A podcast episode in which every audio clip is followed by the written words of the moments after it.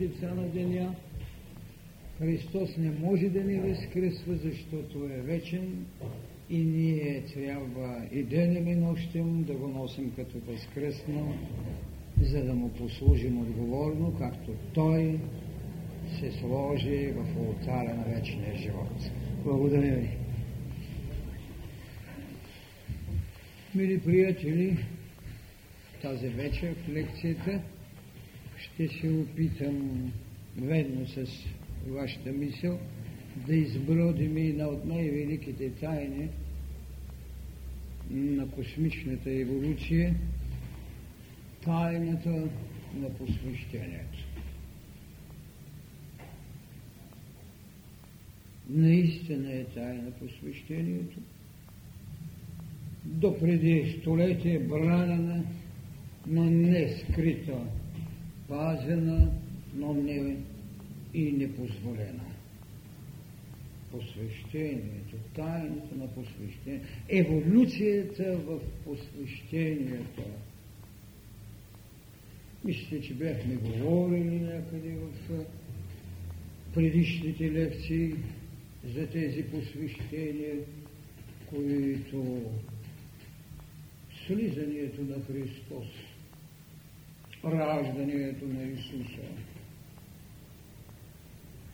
кръщението, пустинното изкушение, планината, пълна с Неговото Слово,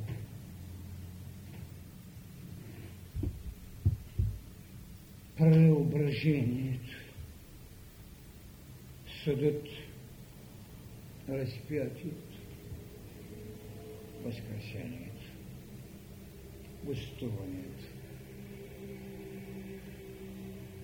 Това е, можем да кажем, из великата мистерия на християнското учение. Какво трябва някой да е направил, за да има не раждане, а рождество? Защото раждането са всекидневни, а рождеството е единствено. Роди се Исуса, но раждане направи Христос. Раждане, което беше придружено с земни и неземни съпроводци. Ангелите пееха слава на небесата, Богу. Овчарите подонесаха смирението на земята в нейната еволюция на жертвата. Мъдреците подвиха коляно, че има повече от мъдростта, наречена божественост. Вижте каква иерархия има. Божественост, мъдростта отива да се поклони на божествеността, без да е отречена. След това идва звездата. Звездата, за която знаят само мъдреците. Вижте, Ирод царя, четверовластникът, защото юдея е под властта на Рим, четверовластникът не знае за звездата. Негови, неговите гадатели също са в недоумение. Тяхните оракули, към които човечеството винаги се е напътвало и на трагедиите на човечеството, когато съм говорил за иерархия на волята и подчинението, вместо да се обърне към себе си, човек отива при оракула а там пише познай себе си и ще познаеш боговете. И така те се оказаха, че не познават боговете, оракулите на Ирода. Кой знаеше за звездата?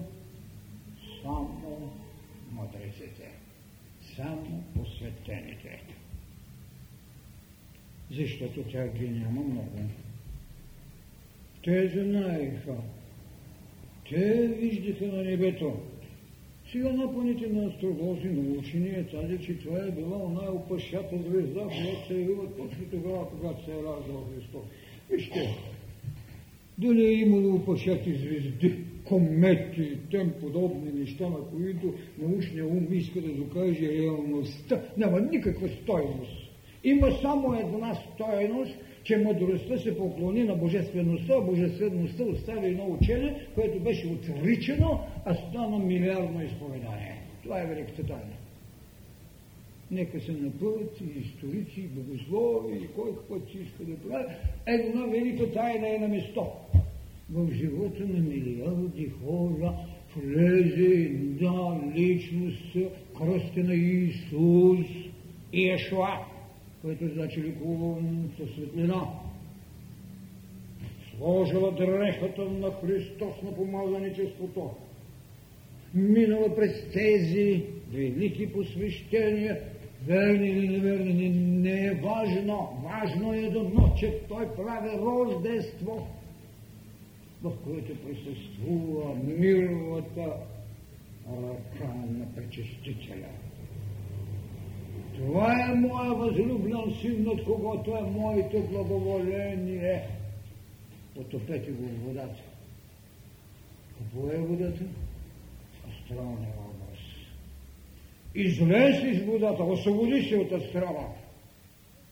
Благословен с огъня на Святия Дух. Ето го. Посвещение. Посвещение на великото кръщение което той след това приложи на своите ученици. И какво им рече? Хвърлете мрежите! Елате да ви науча да ловите човече. Тоест, откажете се от астрова си, от елементаризма, ела да ви направя умни и да роди в сърцето ви към света. Така древните мистерии бяха повторени в последният велик посветен Христос. След това личните мистерии и глухнищите коридори на пирамидите спряха да посвещават, защото се създаде свобода за личност, която стана единство с Отца посвещавах ги, за да са с всички, но без да бъдат личности. Той извърши последното си кръщение на свобода на човека от статното съзнание, от митологичната грамотност и от идеята за служение чрез жертва така мистериите, с така наречените велики бели ложи, за които много често и сега се говори. Сега разни екстрасензи само с бели ложи и с велики учители говорят, а говорят неща, които дори онези, които врачуват във всекидневните площади, по-добро знаят. Разбира се, две-три неща никога няма да бъде лишено човечеството.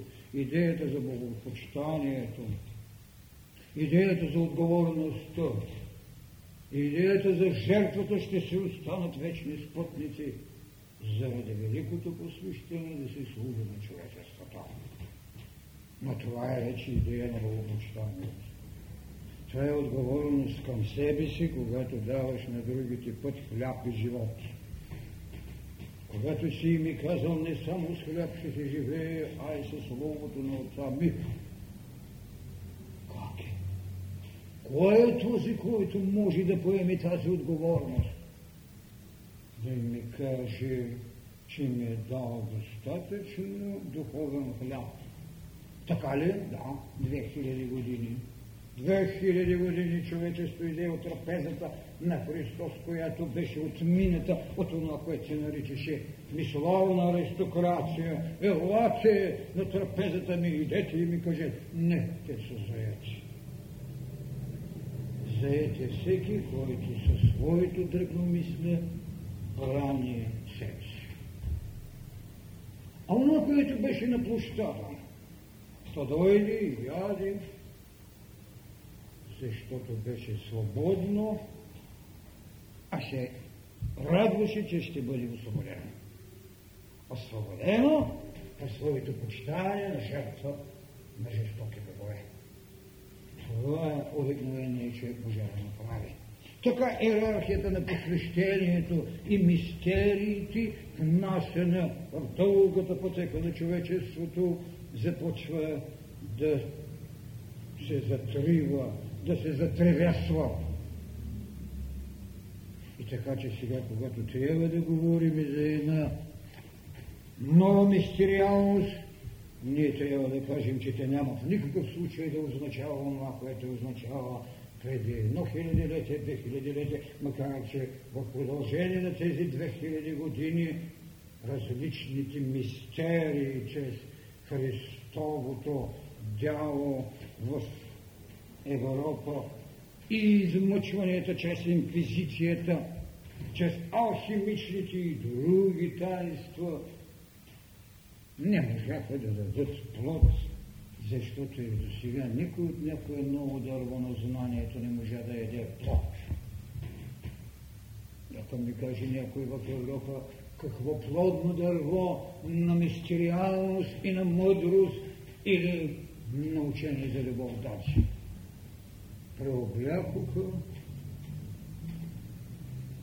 без да се зрят тайната мисъл на Христос, че върху нова дреха стара кръпка не се слага или върху стара дреха нова кръпка не се слага.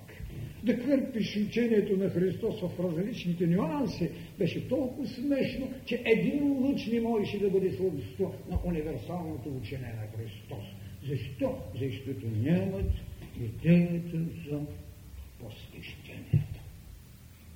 В посвещението са минали безспорно много голями учители и Питагора, и Орфей, и Хермес, и някои от нашите голями, наистина голями родители за дух и истина. Това бяха. И ние трябва да бъдем благодарни, че на земята са се раждали и минавали през своята велика школа посветени, които са създавали идея за себе съзнание в път за съвършенство.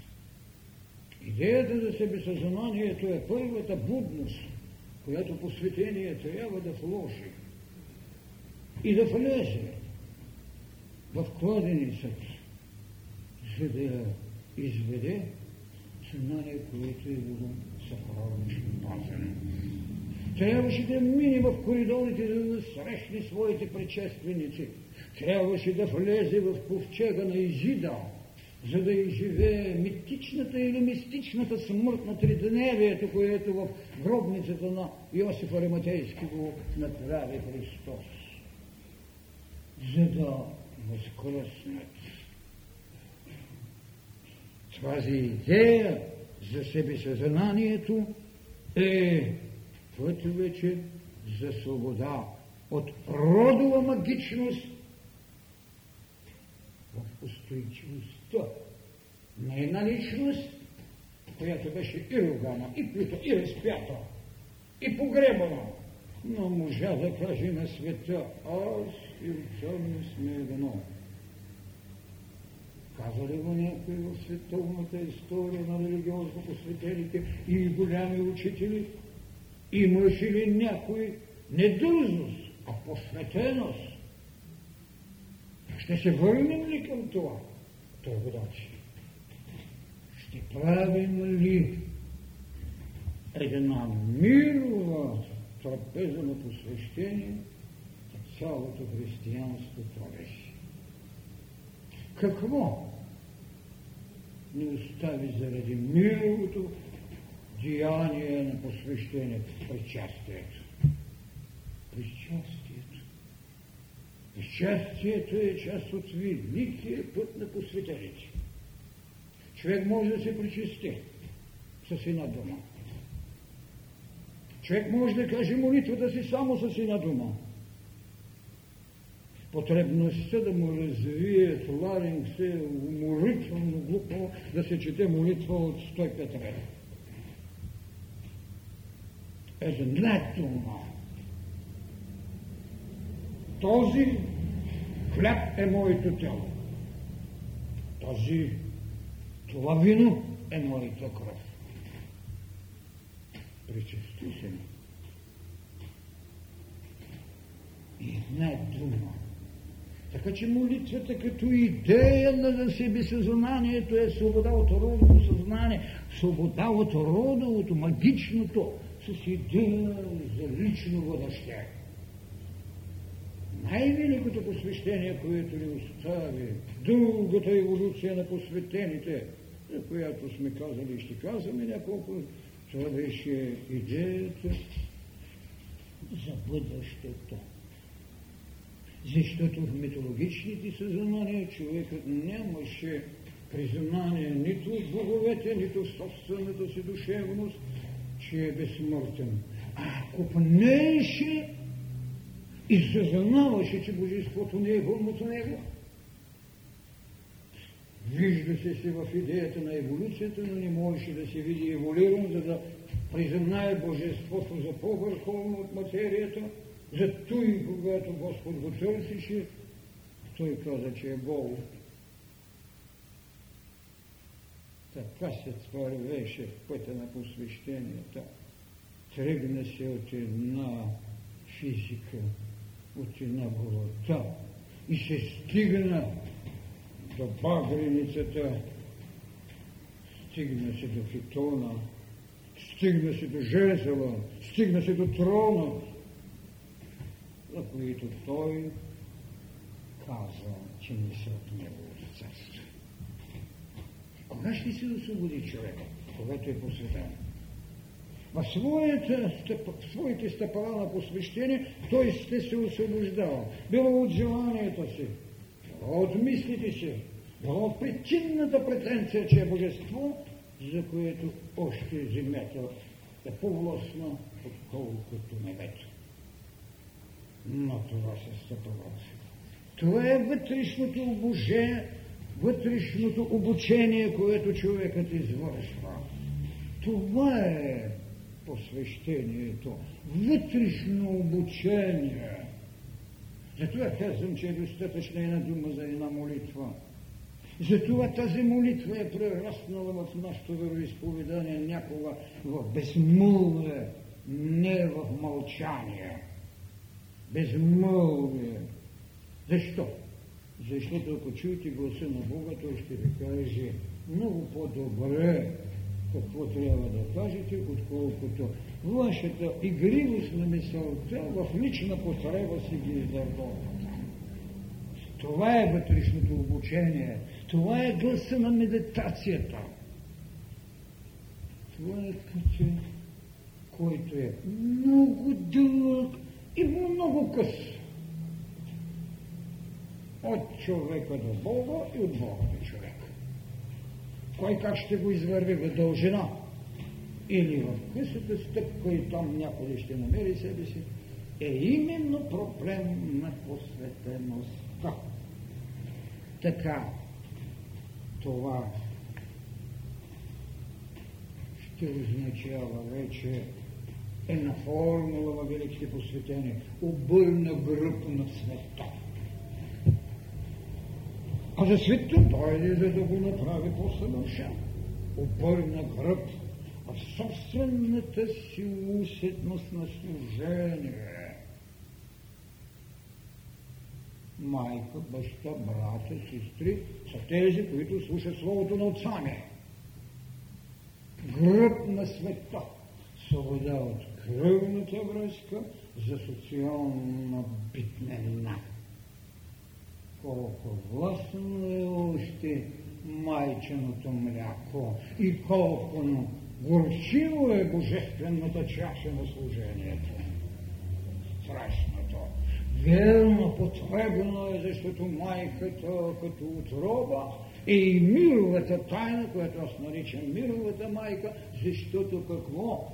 Тя трябваше да роди посветения. Какво е тогава тя? Тя е нашата душа, която аз наричам Богородица.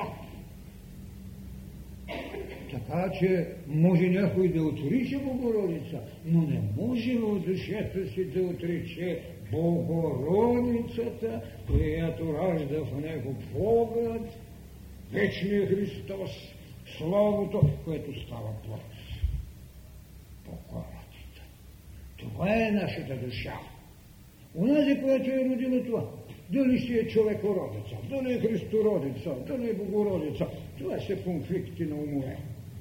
Но никой не може да отрече душата си като Богородица, когато е извела своето божествено служение в името на другите.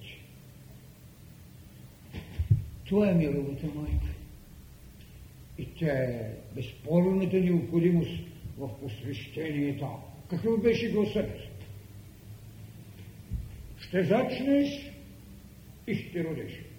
Естественият отклик на жената е. Не, не познавам мъж.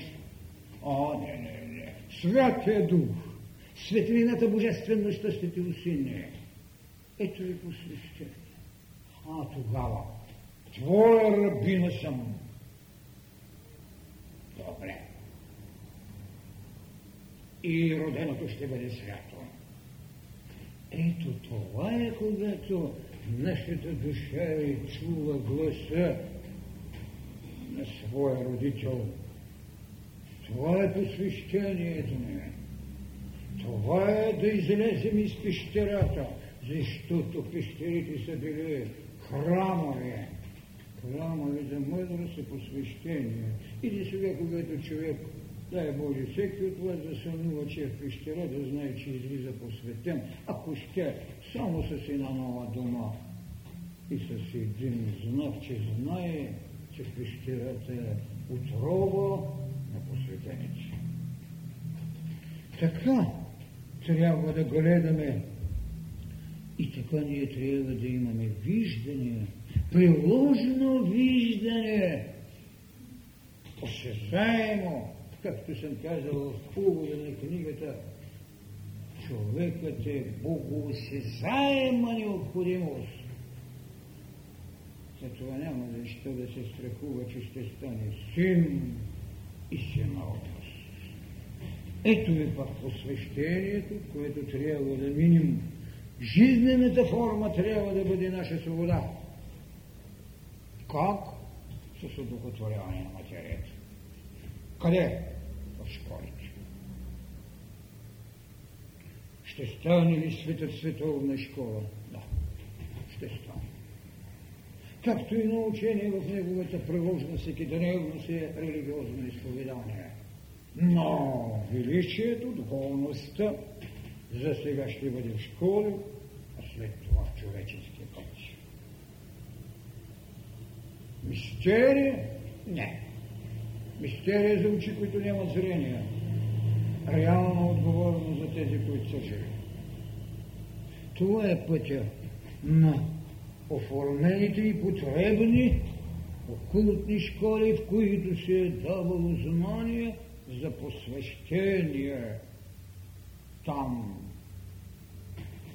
се раждат знания за учители, там учениците познават своя учител. Така че, когато се говори за ученици, не се говори с ирония, а с отговорност. Затова в Агниева има един параграф, 217, доколкото спомням, когато има нещо, което може като нюанс, дори на засловия да е за учителя, освободете го този ученик. Нека си изкави енергиите условията. Светът не е погинал от зла, защото съм казал, че не е време това. И няма да погине. Еволюцията е бавна, но бъдещето е потребно. Страх от еволюция е липса на божественост душата. Тогава посвещението е нарушено и го връщат, както Моисей говореха три пъти от вратите на пирамидите. Когато си готов, те вземем. Ето защо в околните, околните школи на посвещението има един параграф. Когато учениците са готови, учителят е при тях. А онези, които се напиват да играят на гимнастики за по-скорошно влизане в Божествения свят, напразно търсят своето иницииране.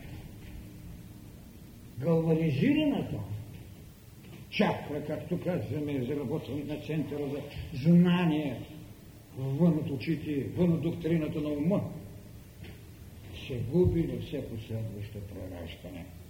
Затова инициирането е наистина и на велика мистерия, съвършенно потребна, но много отговорна. Радостта на човека да се види голям, трябва да се съизмери с смирението на Христос, който изми кръката на филистите. А този, който величава се големее, твърде много изживява унижението, ще трябва да послужи на другите. Тогава неговото место не е в школата на посветените и така инициирането се оставя без знак върху него. И от тук се тръгва към онова, което може да се каже, че човек става духовен. Не мисля. Това е много хубаво, ама не е достатъчно. Мислящите е потребен на земното поле. Духовният е трижди пъти по-потребен. Но неговата услуга е святост, а мисловността е приложен всекидневен труд за жизненост и прехрана. Зато в молитвата Отче наш, хлябът наш насъщни даш нам днес. А в бъдеще е казано да бъдем освободени в, за чистота на мисъл, чистота на мисъл, приложност на дух, защото хлябът е материализирана енергия, с която великите могат да хранят себе си и света. Иллюзорността е едната страна, когато с пет хляба може да нахраните пет хиляди души. Истината е в енергията, защото с едно слово вие можете пет хиляди, не десет да нахраните. Това са разминаващите тайни. Посветеният и еволиращият. Така че духовният човек ще трябва да мини през залата на мъдростта. Кога дойде тя Кой беше онзи, който донесе ключа за залата на мъдростта? Суретивлов е. Разбира се, че божествеността няма нужда от ключове. Но еволиращия, иницииращият има нужда и тогава с ключа на мъдростта се влиза в залата на мъдростта. Там какво може да има човек? Там ставате единство със себе си. Единство със себе си. Познай себе си и ще познаеш боговете. Стоеше толкова с хилядилетия. А човекът не отиваше в себе си да повторя, пък отиваше при оракула. Информация от другия, не от себе си. И затова пътищата често се разминаваха. И така, когато вие сте вече в залата на мъдростта, тогава се познавате и надмогвате тогава сте надкрачили три голями свята, тогава вие сте в нозети на тройния логос. Тогава сте това, което се нарича в люлката на отца си като единосъщие, в събратство и служение със Святия Дух. Тогава Словото става плът и служение, светлина, както говори Иоанна, Богослова, Словото стана плът, Словото бе Бог и Бог бе в Словото, Словото бе светлина, светлината беше живот, живот, защото само живота е непобедим. Смъртта е победима. Само животът не може да бъде победим. Смененето на вратите в различни царства на присъствие, в наличност на душа и дух, свидетелствува, че живота не може да бъде победен, а смъртта е победена. Легендите с Евредика и Орфея прекрасна. Грабнаха, отведаха подземното царство, но той отиде и искаше да я изведе. Жива ли беше? Жива. Какво му трябваше? Посвещение. Нещо, което Орфей отиде и извърши в послушание десятки години в египетските пирамиди. Посвещение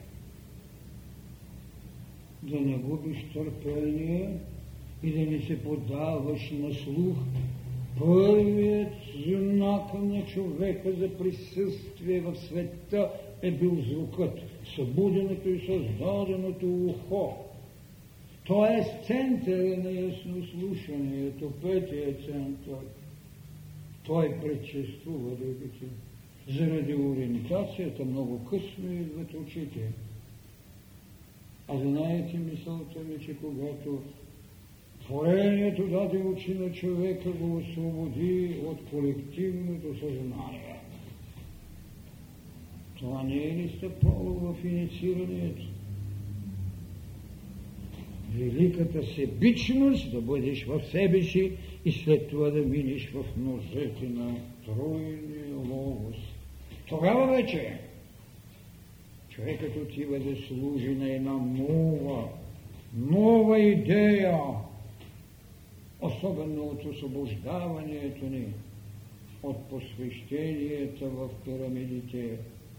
Новата идея е груповото посвещение. Какво е груповото посвещение? Това е вероисповедта на милионите души, в алтаря на Великото Божество. Така те влизат вече в дрехата на една божествена вълна, която не само ги закриля от студ и сняг, а ги се бужда и ги топли от словото, което е казано, като хляб за всички. Това е едно иницииране, това е идеята на бъдещето. Не вече отделният човек. А глуповото съзнание. Индивидуализирано, но потребно в единно служение, за което някои школи се опитаха да се да създадат какъвто беше случая с теософското общество, което не излезе с теза и с искане за религия, а с учение. За свобода на съзнанието от всяка религия в името на единството, в името на мировата общност.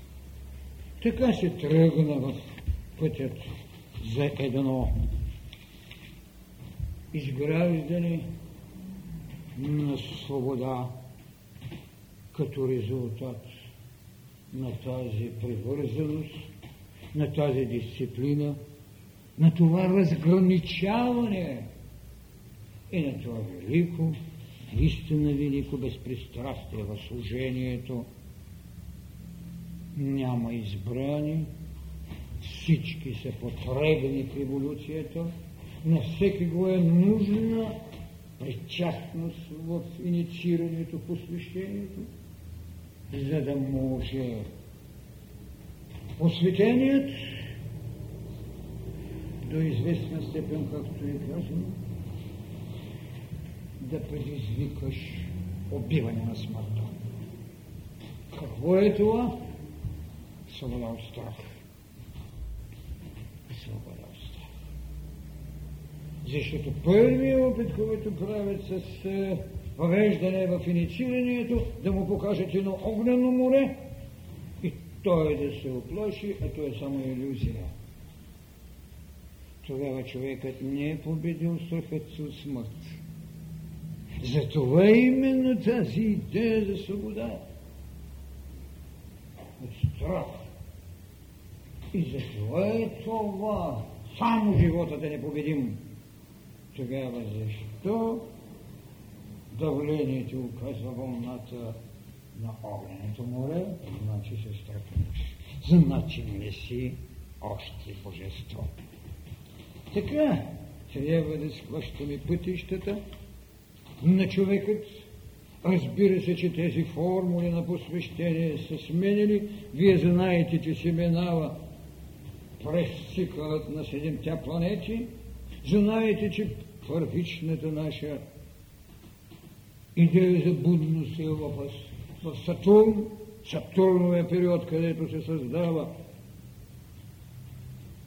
първата будност в кристала, минава се през слънчевия период, това, което индийската философия нарича сурите, минава се през лунния период, това, което толкова с доказателствено лекарите, ако знаят лунатиците, защо са лунатици, защото още не могат да избегнат магнитното и земно претегляне, по-скоро лунно претегляне, а толкова са вътрешно трезви.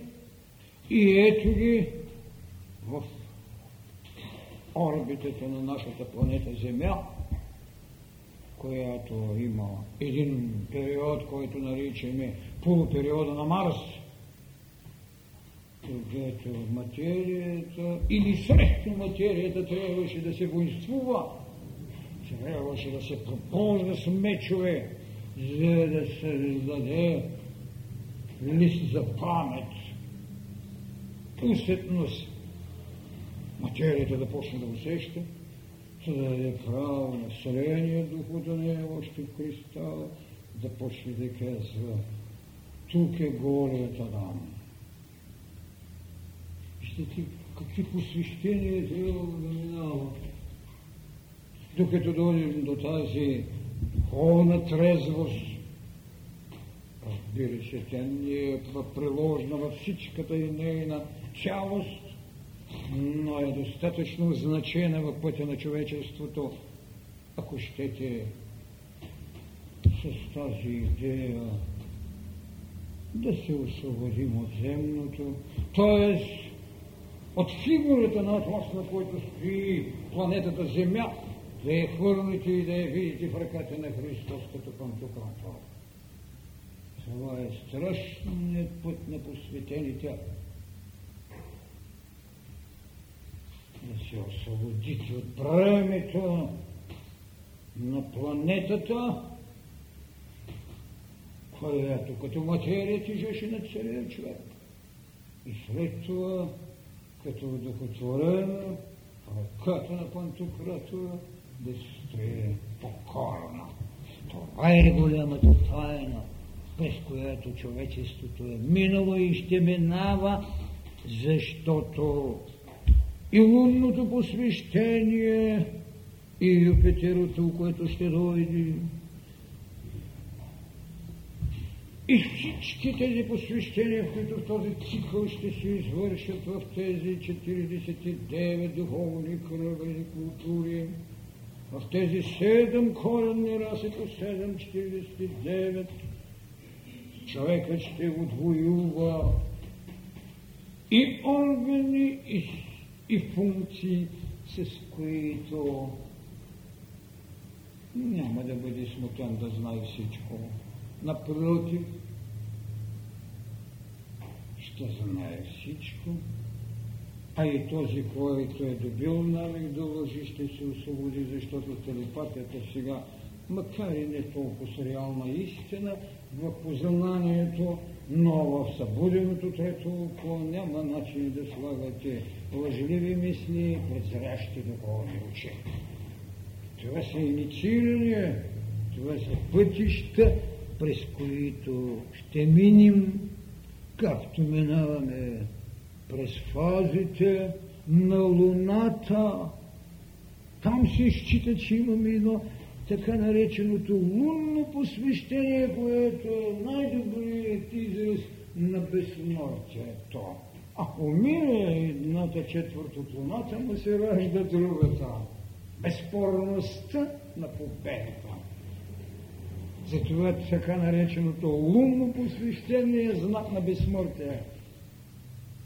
Идва, а, няма е, оп.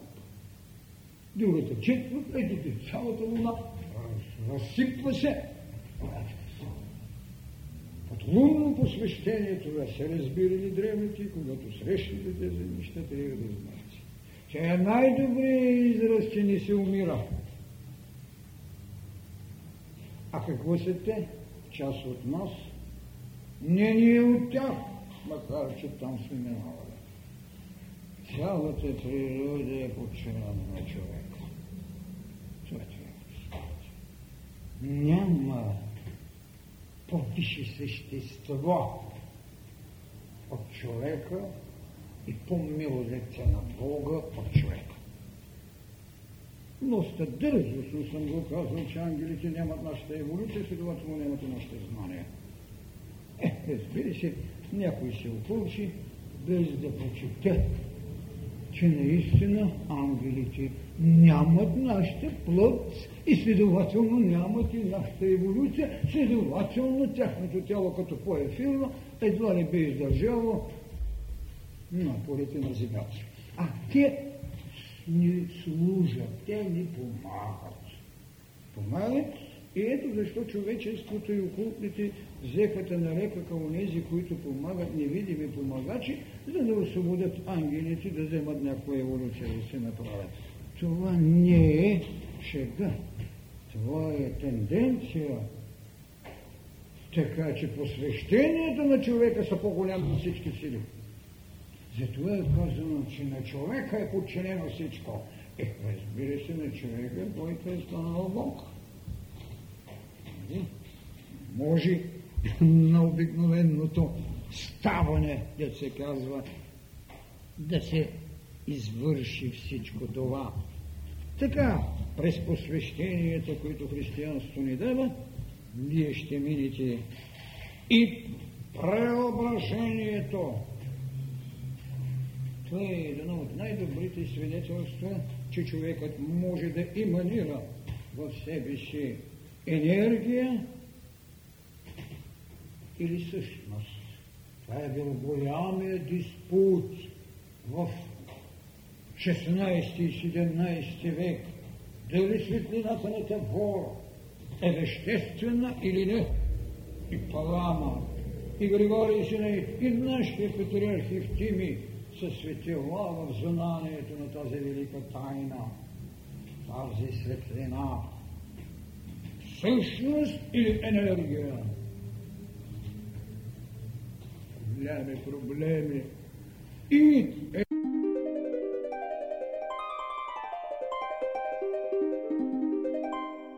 идея за двобой между дух и материя, в който духът победи. Духът победи. Ето защо в път на мъдростта сме взели горната част на триъгълник вече на кръста. Победена материя, Доминанта на духът и змията знак на мъдростта. Формула на ново посвещение, потреба за нови органи на знанието и функции на освояването. И последната фаза на това Христово посвещение, както ви казахме, нали, от раждането, от кръщението, от преображението, от разпятието е последователят. Последователи. Всичко, което го изповядва последователно, но не всичко е служител. Ето защо има една иерархия на посвещение за служителят. Хиротонията, таинствата. Таинствата са в такава грамотност, че човек да може да ги възприеме в тяхната енигмична страна. Те са малко по-други.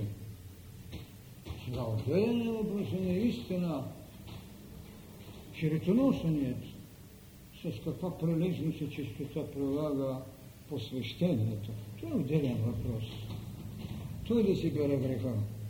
Съществуват ли иерархии на посвещенията в последователите? Да. Сега, Данти им създаде девет круга. Той се знае защо. Девет кръга и ги нареди. Но разбира се, тази социална оплаха на един поет, който е с душа на Христово служение, не спря никой. Така трябва да разберем в тези земни тайни на посвещенията, как се намесват и така наречените числа. Когато се казва Адам, Адаму, се извежда числа, като се знае, че да кажем да е едно, м еди колко си, а да, да, еди колко си, м еди колко и прави нещо като 45. 4 и 5, 9, ето ви деветката, която Розенкройцерите в своята космогония сложиха като живо начало на земното посвещение. Разбира се, аз имам малко по-други схващания, но исках да ви кажа тази тяхна енигма.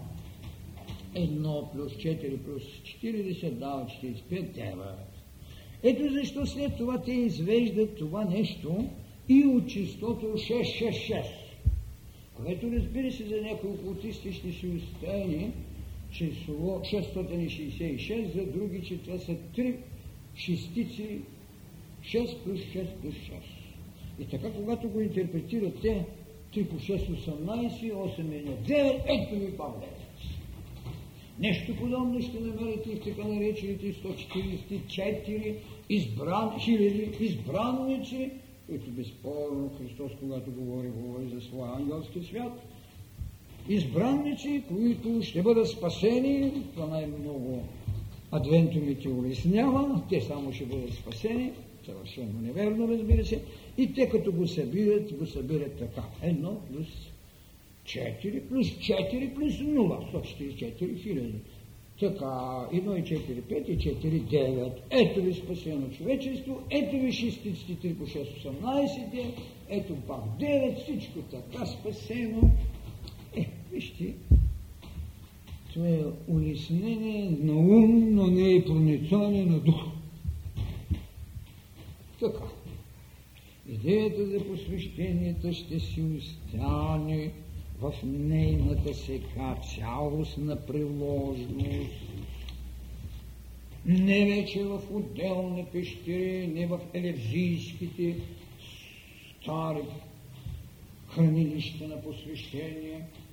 Сибирите си отидаха, книгите и ми ги разпреснаха. Една митология на Гърция не ви остави нито една свещена книга. Индийците ви оставиха епосни свещени книги, от които изведаха Упанишадите, много живеят само 10 или 15 души срещу 700 милиони с гирлянди и игри. Това е трагедията на човечеството, а се казва, че е минало през посвещение. Не. Посвещението е да вземете причастие на една нова мисъл, на един нов път. Тези, които са минали посвещенията, пак се каза в друга формула за посвещенията, първото те се наричат голямите посвещения, от човек е да станеш адепт. Разбира се, от адепти ще станете и швари и така нататък. Най-потребното на човек е да знае във всяка една от тези периодности, в които човечеството ще минава, да знае, че е имало реализирани култури и ще трябва да осъществяват култури там, където още не е настъпила дейността на една нова планета, през която трябва да минем. Госпожа Плавацка, която също така е един от азовите хора на доктрината на окултизма, говори за посветение, като се започне от нашия Орфей, Питагор, Конфуций, Буда, Исуса, Аполони, Тиански, Алан Сакса. Разбира се, трябва да сложим и неговият плотин, който безспорно остави идеята за интуицията като велика тайна на познанието, екстазата, която след това късно в 14 век е виждаме реално търсена и прилагана от страна на исихастите. Разбира се, с това нито може да се изчерпи стълбата на посвещението, нито да се кажат всички тях. Но имате една идея, с която трябва да се израсне и да се освободят, за да стигнат до една особена тайна, която индийците наричат антахкарана. Антахкарана, антах е краят, както го казват, карана това е причина на причините, най-върховното. Антахкарана е да можете да пристигнете в нощта на Брама достатъчно посветени, за да не бъдете унищожени. Антахкарана. Затова, когато се говори, имат така наречените търсещите, това, което в нашата църква наричаме оглашници, които при литургията трябваше в началните векове на християнство да излезат в притвора, а не вътре. И след това тези, които изцяло се ключат на великото служение, поклонниците, които са тръгнали не като кръстоносите, защото те тръгваха и плечкосваха, поклонниците за посвещение са чисти и верени до смърт. В е, една книга на Розен Крой силите си искана от поклонникът да избягва три неща. Носенето на качулка, покривалото което прикрива лицето му от другите. Носенето на съд за вода, в който няма повече, отколкото да отволиш твоята собствена жертва. Това е наистина неудобно. Да носиш вода само за себе си. Да носиш добродетел само за себе си. Да се прикриваш. Защото качулката е, може би, маската на древна горчера. И след това трябва да събереш достатъчно сили за устояване на собствените нужди,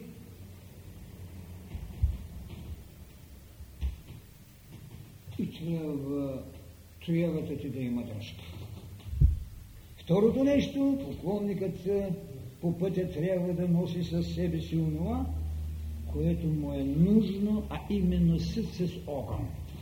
Единственият се огън, за който човекът знае, това е сърцето му, където е чашата на великото причастие или четвъртия център. Съд с огън.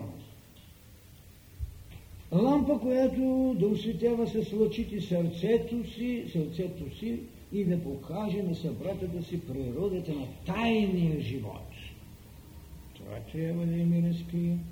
Кисия с злато, което няма да пропилее по пътя, а ще сподели с другите злато. Кисията с златото, това е вашата мъдрост. И не я проповядвайте, защото Христос рече, не хвърляйте бисерите в носете на сините. Не пропилявайте. Това е кисията с злато. Мъдростта.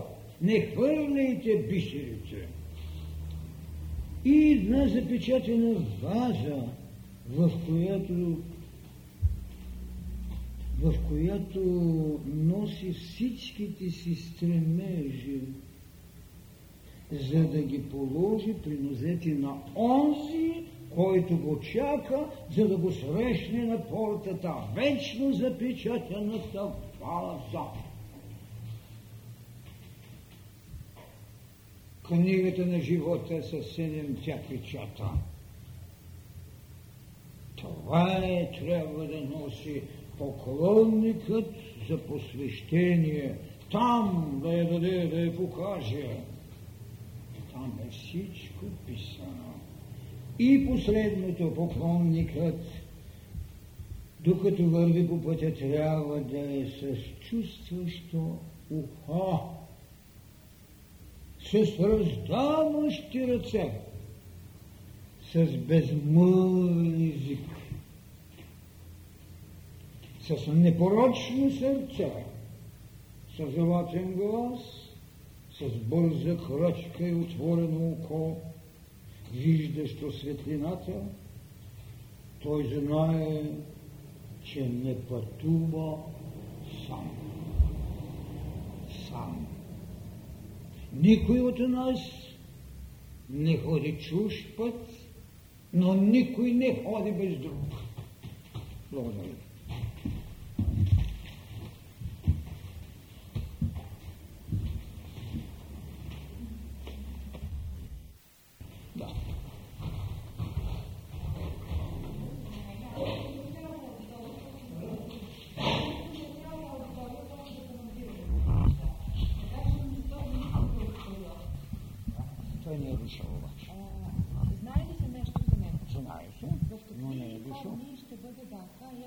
Човекът няма да загуби формата си, защото под човек трябва да се разбира това, което в идеята на сътворението на Отца нарече Адам, т.е. ум.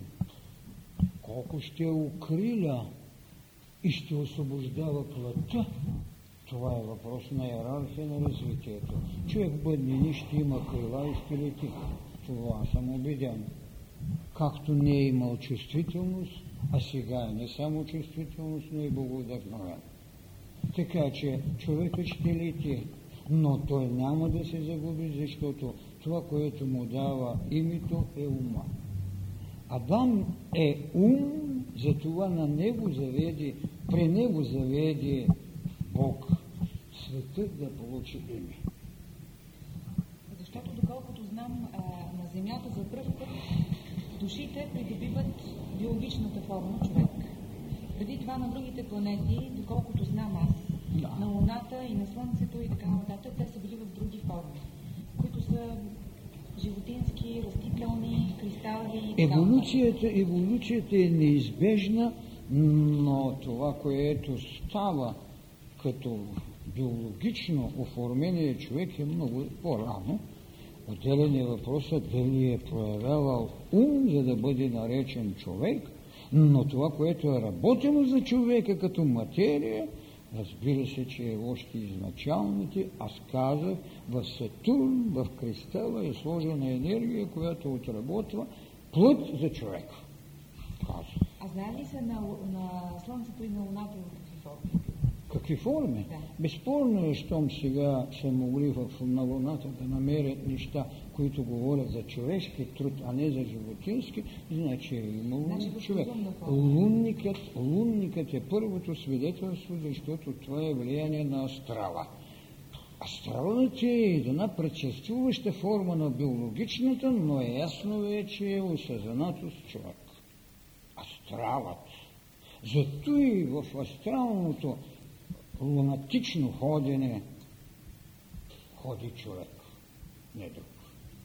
А защо тогава в Библията се казва, че а, всъщност човека е създаден за пръв път на земята, поне аз така го разбирам от Библията. Там, създаде, там да, Библията да, трябва да, да я четете в три различни нива. Ако вие продължавате нататък, ще изледи контактите, които правят Адам и след това поколенията, че отиват и се женят за други, за които не беше казано, че са създадени. Да. Къде отива Каин? Е, има ли там нещичко? Има. За първи път на земята става нещо съвършено друго. Става еволюцията, която трябваше да смени инволюцията. Инволюцията е слизане на Божествения дух от кристала до земята и човека. С еволюцията човекът почва да си отвори место за Бога. Затова се губят тези неща. Явно е, че човечество е имало, после не може за седем дни да се създаде. В това отношение на еврейски ум значи не само ден, значи период, значи епохи и както е казано в един от псалмите, един ден значи хиляди години. Така че, когато се четат, не бива буквализмът да е на лице. Защото аз основание питам, диханието на дама в идеята да внесе нравствена градация добро и зло, може да идва на тази земя. Но то какво е вече събудено участие на ума? Какво беше събудено? Чрез желанието се яде плода на знание, що е добро и зло. Добро и зло е първият елемент на еволюцията. Ти правиш разграничаване и Адам и Ева се виждат голи. И преди са били голи, но не са съблазнявали. Това е много странно. Така че четете във всички варианти. Е, просто е просто. Не, не, моля ви, нищо не казвам друго. Моля, просто благодаря ви, че казахте така. А ако са цяла редица е трудно. Защото една войнишка редица прави един звод. Само още един. Да.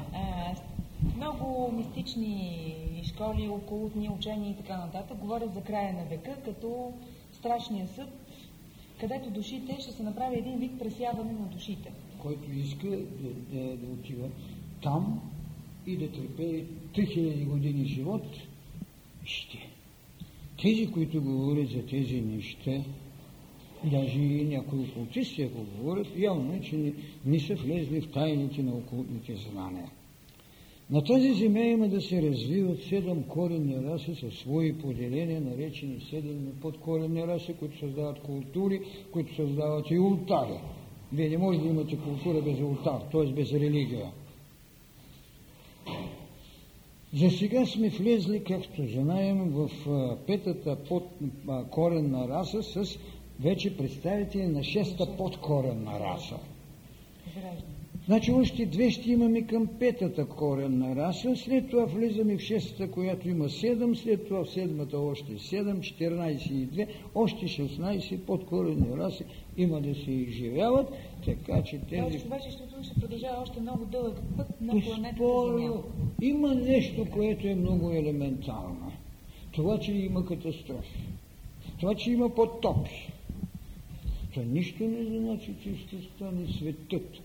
Защото един път го осъдиха. Това е Ноевата теза с ковчега. И хубаво избраха Ной като праведник, такъв един безгрешен. Хубаво от него тръгна другото човечество, то по-грешно. Вижте, такива елементаризми има. Защо? Защото буквално се тълбят. Нали Ной беше праведник? Е кажи ли, че преди едно 4-5 хиляди години. Оттам насам праведници ли са? Пак се заканват да ги унищожат. Същото е в това в Изхиловия Прометей. Същото поведение заема и един Зевс, който казва, този народ ми прилича на говеда, както го има в Евангелието. Тази съпоставка се направи още на времето в университета. И, и Зевс казва, че хората са говеди и Севолод казва, че те казва със сърце. Не ме тачат с уста ме хвалят, но са жестоки, но е, какви си, дай да ги унищожа. Е да, унищожи ги. Да, т.е. не са унищожени. Да, да приказките са унищожени, защото природни бедствия, които са в Божията вибрация, ще има. Но унищожили се света. Не. Станали отправени на мои праведници. Не защото пратиха Христос, па да ги спасява. Добре, това понятие развързана карма, знаете в момента се говори за това развързана карма. Откакто сме навлезли в ерата на Водолея от 93-та година, се говори за развързана карма. Тоест, масово, нали, хора са... Маджаров, питайте по тия варианти.